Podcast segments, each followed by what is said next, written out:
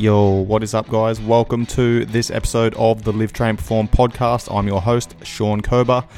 This is going to be a short, sharp episode because I've literally just rolled back in from a three week trip driving around Thailand, and it is five o'clock on Sunday afternoon.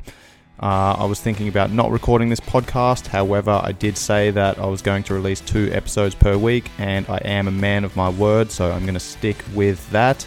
Uh, something is better than nothing, and I need to roll out the door so I can get a heap of admin done, do my grocery shopping, go and get a haircut, do my laundry, um, prepare, schedule, structure my week ahead, touch base with my clients, etc.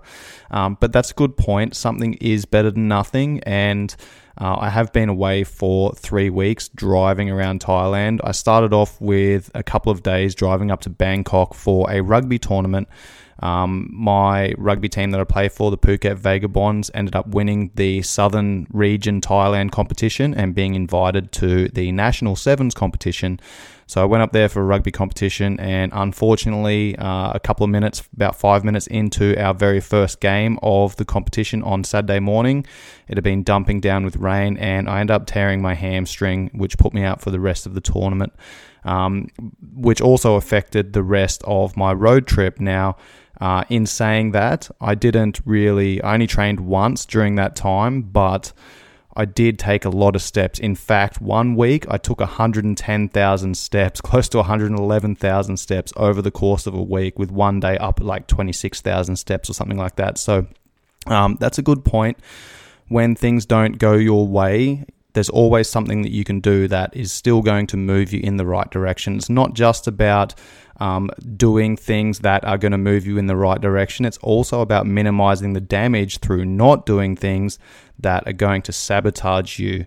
And I've spoken about this numerous times about um, matching your expectation to your commitment levels, which I'm not going to go too deep into, but just understand that there's going to be certain times in your life where you're not going to be able to fucking be on the gain train and have everything dialed in and get the results that you want. Sometimes it's about minimizing the damage and trying to reduce the amount of damage that you do through, you know, maybe getting eight hours sleep per night or minimizing how much you're drinking or um, watching your diet as much as you can or only allowing yourself to have treats and things like that if you've taken 10,000 steps per day.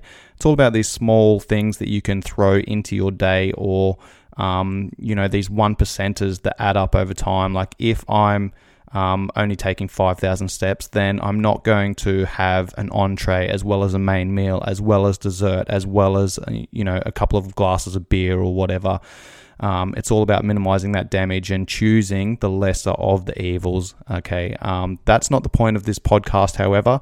What I want to do is reflect on my three week trip. So, um, obviously, there's a lot of people that can't travel at the moment, and I normally travel overseas. Obviously, with the pandemic this year, I can't travel overseas. So, uh, what I did do was bought myself a car so I could travel within Thailand, and um, I'm quite lucky here that you know most Thais aren't really taking the thing too seriously, and that's because cases in Thailand are quite low and um, have petered out over the last three to four months or so. Um, you know, they're taking temperature checks and uh, people are wearing masks and things like that around. But for the most part, on my three week trip, I wasn't even wearing a mask because in some of the mountainous regions of Thailand, in the jungles and things like that, away from like main cities, you know, people were just going about their daily businesses. Like nothing really had changed other than, you know, the big tourist hotspots that normally have a lot of tourism there that are driving the economy.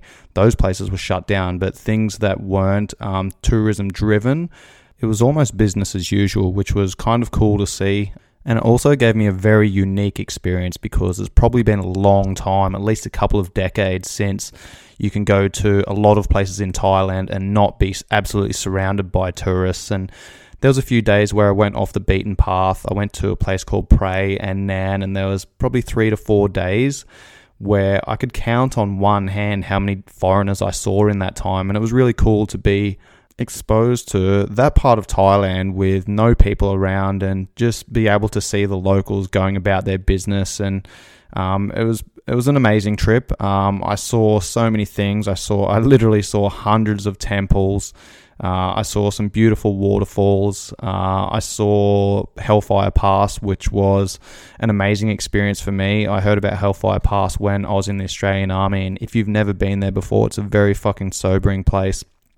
So, Hellfire Pass is a portion of the Death Railway, which is otherwise known as the Thai Burma Railway, and it was constructed by POWs and labourers um, under Japanese rule during the Second World War to support the Japanese war effort.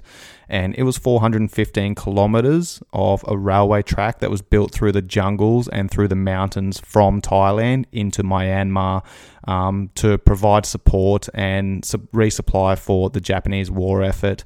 And there was 200,000 people employed to or forced to work on this railway. And it's estimated that 100 to 110,000 of those workers and POWs and laborers and things like that lost their lives due to the fucking appalling conditions. So uh, I spent quite a bit of time in the interpretive center in Kanchanaburi. Uh, and it was an incredible experience. Again, very sobering, but I was just reading all of the um, stories, watching all of the videos, and I actually got a little bit emotional watching it. There's a lot of um, Australian POWs that were captured in Singapore that were put to work and um, had marched to these um, these camps to work on the railway and the whole place is actually funded by the Department of Veterans Affairs, which is uh, part of the Australian government. Um, so they run the place, they operate it. Um, doesn't cost anything to go in there, and it kind of made me proud to see that the Australian government was providing funding to look after such a big part of the Australian history, particularly the Australian military history. So yeah, it was an amazing experience. Um, three week road trip around Thailand. I covered I think five thousand four hundred kilometers in that time. Um, I really enjoy travel. Unfortunately, obviously, I can't travel overseas at the moment, but I can travel within Thailand. So. Uh, my travel was different, but I'm still able to do that. So I'm very grateful to be able to do that. And I'm lucky that things are under control here and I still have the opportunity to travel within the country. So um, it really opens my eyes every single time I go traveling. I used to work for eight or nine months every year and then close my business down for three to four months and go traveling. And, you know, I always really appreciated the travel. Um, and it, it gave me some of my best business ideas, um, both personally and professionally, in, in terms of growth and development. And that's a very important thing for me. If you've been listening to this podcast for a while, you'll know that personal growth is a big part of the Swiss 8 principles, which is something that I implement into my life on a daily basis. Um, it always gives me a solid appreciation of what I have at home as well, though. As much as travel is fucking amazing and I love doing it and it is a part of my soul, I don't think I'd be the same person if I wasn't able to travel.